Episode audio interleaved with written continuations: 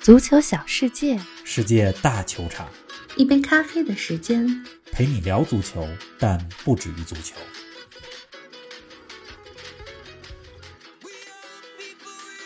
欧洲杯进入第十二个比赛日，苏格兰空有勇敢的心，却没有过硬的实力。克罗地亚虽然已过巅峰，但他们却有莫德里奇。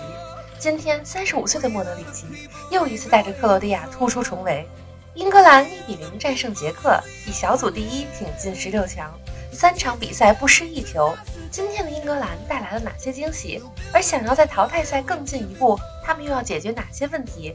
更多精彩内容以及今晚四场大战的前瞻，尽在本期欧洲杯早咖。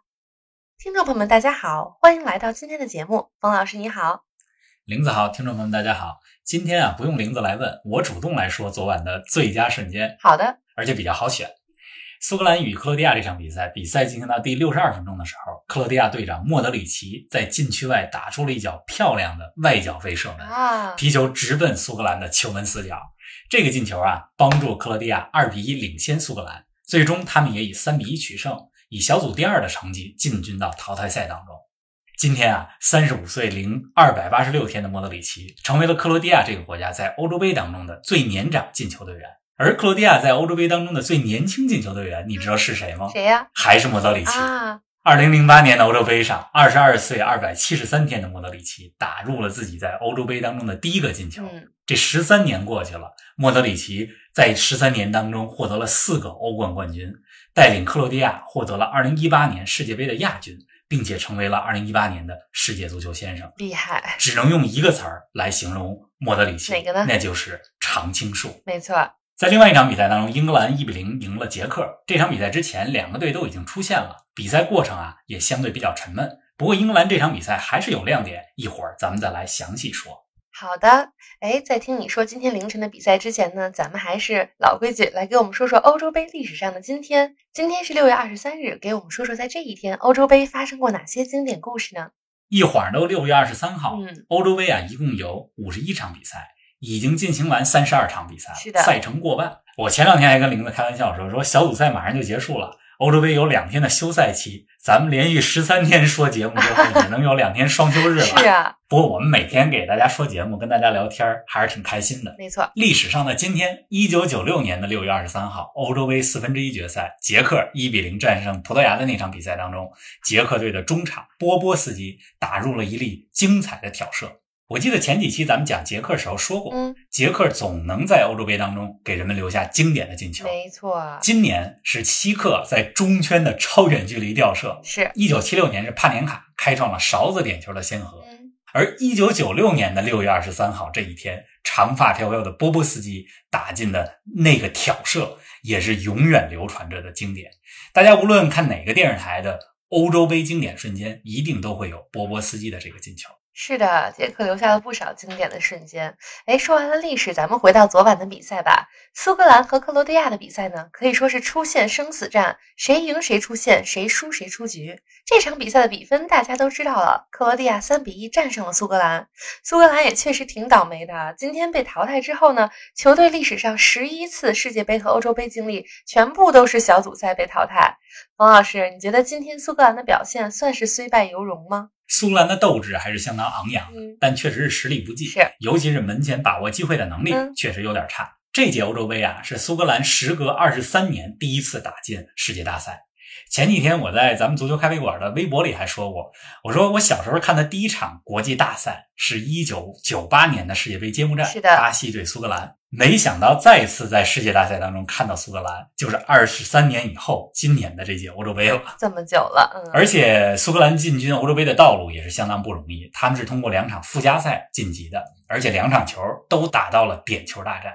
这一届的苏格兰队可以说是黄金一代，球队当中呢有几个球员是英超的主力，比如队长罗伯逊是利物浦主力左后卫，麦克托米奈是曼联的后腰，是麦金也是阿斯顿维拉的主力，能够进军欧洲杯，我而且在家门口能踢两场比赛，我觉得对苏格兰来说已经是一种胜利了。嗯，欧洲杯这三场小组赛吧，苏格兰踢的最好的一场就是上一场打英格兰，战术执行到位，而且全队众志成城。今天这第三场球打克罗地亚，从精神面貌上来讲，苏格兰绝对有着一颗勇敢的心，咱们借用那个电影《勇敢的心》，是的，踢得非常无畏。但技战术层面，苏格兰可以说是完败于克罗地亚，不能说是虽败犹荣。克罗地亚明显比他们要踢得好。哎，那你觉得克罗地亚这次在欧洲杯上能走多远呢？克罗地亚现在的实力啊，与2018年世界杯相比，已经下降了一大块儿。锋线呢是弱点。2018年世界杯的时候有曼朱基奇，现在锋线上其实缺少一个强力的高中锋。啊，莫德里奇呢，在有一些比赛当中也有一点带不动球队的感觉。是今天能赢苏格兰，也是因为苏格兰的整体实力比较有限。我不太看好克罗地亚进入淘汰赛之后走太远，尽管莫德里奇依然是一个传奇。哎，咱们再来说说另一场球吧。英格兰的三场小组赛呢，全都打完了。上一场战平苏格兰之后呢，他们受到了不少批评。今天战胜捷克，让我们终于看到了一打亮点，比如格拉利什表现出色。给我们说说今天英格兰的表现吧。昨儿咱们聊荷兰的时候说了荷兰有三大惊喜、三大隐患，今天也用同样的方式来聊聊英格兰吧。好啊，先来说惊喜，行，第一个呢，第一个惊喜就是刚才玲子说到的，嗯，英格兰今天的进攻核心格拉利什不仅送出了一个助攻，而且他的脚下盘带和突破也给英格兰带来了不少定位球的机会。不知道大家是否记得啊？上一场英格兰打苏格兰的时候，英格兰打不开局面，温布利全场的英格兰球迷都在给主教练索斯盖特施压，是的，并且喊出了“换格拉利什” 这样的口号。嗯，今年二十五岁的格拉利什啊，他是阿斯顿维拉中场，上个赛季在英超当中表现非常出色。有一项数据，他也是英超第一、第二，哪个呢？那就是被侵犯的次数最多。有，你从这一项数据就能看出来他的进攻威胁，别人老对他犯规嘛，对啊对吧？今天格拉利什首发出场，我觉得表现的非常棒，这是第一个惊哎喜。，第二个呢？第二个就是今天啊，不到二十岁的阿森纳边锋萨卡首发出场，在边路也是相当活跃。上个赛季的英超啊，阿森纳整体表现是比较让人失望的。嗯，但是阿森纳上赛季最大的收获就是萨卡大放异彩。啊、这个萨卡啊脚下技术非常细腻，而且有一种初生牛犊不怕虎的冲劲儿。哎，再来跟我们说第三个惊喜呢？第三个惊喜就是守门员皮特福德，我觉得今天的比赛，包括小组赛三场，状态还不错。这届欧洲杯之前，英格兰首发门将用谁一直是个问题。是皮特福德上赛季在埃弗顿表现不是很好，所以媒体也在讨论说还要不要用他。索斯盖特呢，最终选了还是选皮克福德，当然其他门将也有伤。皮克福德他也是英格兰2018年世界杯进四强的主力门将。从今天打捷克这场，还有前两场来看，皮克福德状态还不错，几个扑救也还是相当出色的。您正在收听的是《足球咖啡馆》，一杯咖啡的时间陪你聊足球，但不止于足球。欢迎您在各大音频平台关注我们的节目，同时欢迎关注冯老师的足球评论公众号“冯球必侃”，让我们一起聊球、侃球、追球。